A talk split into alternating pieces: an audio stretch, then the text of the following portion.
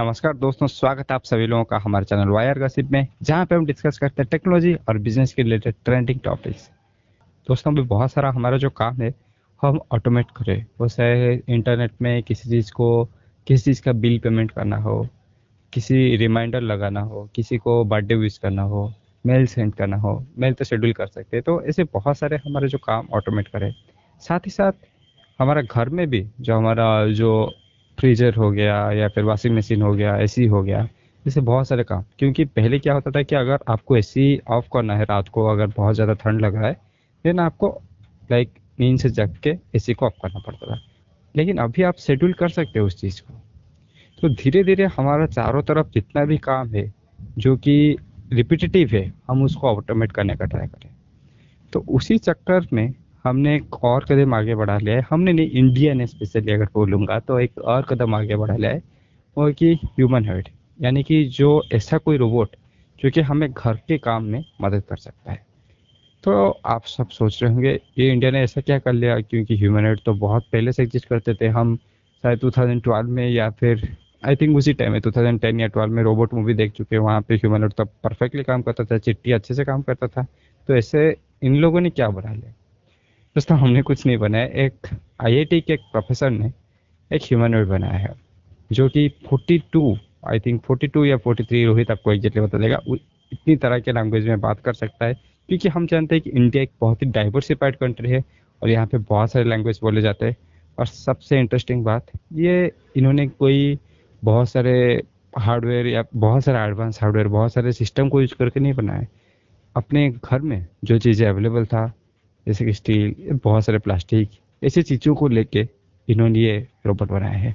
तो चलिए आज डिस्कस करते हैं इसी रोबोट के बारे में कि इन्होंने कैसे बनाया है और क्या फ्यूचर में हम लोग इसे अपने घर में देख सकते हैं या फिर नहीं। हाँ तो यशराज हम लोग ऑलरेडी एक एपिसोड में बात कर चुके हैं टेस्ला के बारे में, जो अपना ह्यूमनेट रोबोट शायद नेक्स्ट ईयर तक लाने वाली है और वो स्पेशली कार इंडस्ट्री के लिए या फिर घर का कुछ सामान लाना हो, कुछ करना हो, वैसा सब चीज़ों के लिए बनाने की कोशिश कर रही है। अभी इंडिया से एक अच्छी खबर सुनने में आया है कि जो इंडिया का एक आईआईटी बॉम्बे पास आउट और जो केंद्रीय विद्यालय है मुंबई का, एक केंद्रीय विद्यालय में वो कंप्यूटर साइंस टीचर है। वो खुद खुद का एक रॉबोट बनाए हैं ह्यूमन रॉबोट जिसका नाम दिए है सालू जैसे कि आप लोगों को पता है, हमारा जो सोफी नाम का एक रॉबोट है, जिसको दुबई का सिटीजनशिप भी मिल गया है और जो की बहुत सारे लैंग्वेज में बात कर सकता है और आपका सवालों का आंसर दे सकती है। तो वैसे ही एक कॉन्सेप्ट के ऊपर काम कर रहे थे ये और वो सक्सेसफुली एक ह्यूमन रोबोट बना चुके हैं जो कि 47 लैंग्वेजेस में बात कर सकती है और उसमें से 38 फॉरेन लैंग्वेजेस हैं, उनमें से इंग्लिश फ्रेंच ग्रीक ये सब लैंग्वेजेस हैं और नाइन रीजनल इंडियन लैंग्वेज जैसे कि तेलुगु, हिंदी तमिल, ये सब लैंग्वेज में बात कर सकते तो मतलब आपका सवालों का आंसर इस सारे लैंग्वेज में दे सकती है और ये सिस्टम इतना ट्रेंड है, ये लोग, इसका जो इन्वेंटर है, जो बनाने वाले हैं, वो बोलते हैं कि ये इतना काबिल है कि आपको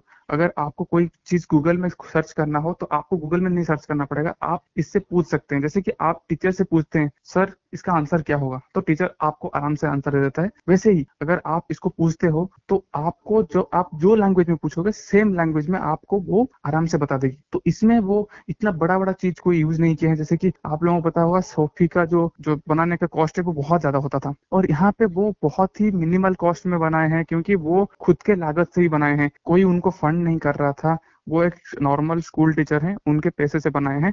और वो किससे बनाए हैं? आपके घर में कार्डबोर्ड होता है प्लास्टिक का टूटा हुआ पीसेस होता है, या फिर कबाड़ा चीज़ होता है, उससे बनाए हैं। और हाँ तब उनका यूज़ हुआ है मतलब वो एक कंप्यूटर का सीपीयू खोल के उसको लगा के यूज़ किए हैं। और उसको इतना अच्छे से ट्रेन किए हैं आर्टिफिशियल इंटेलिजेंस और मशीन लर्निंग को यूज़ करके, कि वो बहुत इसको काबिल बना दिए हैं, कि वो अभी आपके सारे सवालों का जवाब दे सकती है। और जो ट्रेनिंग डाटा सेट है इतना अच्छा है कि अगर आप उसको ग्रीड करते हो, वो तो आपको भी ग्रीड करेगा। इतना ही नहीं, वो इसको सीखेगा भी धीरे धीरे एडेप्ट करने भी लग रही है। तो इसका क्या क्या इस्तेमाल कर सकते हैं, आइए वो जानते हैं। इसका इस्तेमाल सिर्फ़ हम लोग बात करने के लिए या फिर क्वेश्चन आंसर के लिए यूज़ नहीं कर सकते। इसको और भी बहुत सारे पर्पज के लिए यूज़ कर सकते हैं, क्योंकि इसको पूरा ह्यूमन की तरह बात करना आता है, सवालों का जवाब देना आता है। तो वो जाके अगर कुछ सामान लाना हो तो आराम से लेके मार्केट से लेके आ सकती है और ये चल फिर भी सकती है। तो आराम से ये सब काम कर सकती है। और ये भी, ये इतना ही नहीं मतलब अगर बिना लागत के या फिर बिना इन्वेस्टमेंट में इतना अच्छा बना दिए हैं तो सोचिए अगर इनके ऊपर इन्वेस्ट किया जाए या फिर इनको सपोर्ट मिले तो वो कितना अच्छा बना सकते हैं। हाँ रोहित मुझे एक्चुअली ये चीज़ सुन के एक बहुत ही अच्छा वीडियो याद आ रहा है, जो मैं शायद यूट्यूब में देखा था नाश टेली का था। नाश टेली जैसे कि हम सभी लोग जानते हैं बहुत ही फ़ेमस यूट्यूब चैनल है, जहाँ पे पूरे दुनिया भर के जो इंटरेस्टिंग चीज़ें हैं, उनके बारे में वीडियो पोस्ट करते रहते वो भी बहुत ही शॉर्ट वीडियो होते तो देखने में मज़ा आता है। तो एक चाइना के एक फार्मर थे शायद तो उन्होंने बहुत सारे, एक नहीं, बहुत सारे ऐसे रोबोट्स बना दिए थे, जो कि अपने लोकल चीज़ों से प्लास्टिक कार्डबोर्ड ऐसी चीज़ों से वो बहुत सारे रोबोट बना दिए थे। और सब वीडियो एक बार जाके चेकआउट करना चाहिए, क्यों कैसे बना था? लेकिन यहाँ पे मेरा एक सवाल है कि जो ह्यूमन है, तुम्हें लगता है कि इसका कमर्शलाइजेशन हो सकता है? यानी कि एक कुछ दिन के बाद, एक डिकेट के बाद मतलब दस साल के बाद, शायद हम घर में यूज़ कर सकते हैं? क्या ऐसा पॉसिबिलिटी है कुछ? हाँ यशराज हम लोग ज़रूर यूज़ कर सकते हैं, क्योंकि ये जो रोबोट बनाए हैं, ये इंसानों को याद भी रख सकता है। मतलब अगर तुम अभी मेरे घर आ रहे हो तो यशराज आ रहा है। He is Yashraj he is familiar to me और he belongs to my family तो वो याद रख लेगी। और उसके बाद अगर कोई अनजान इंसान आता है तो उसको देख के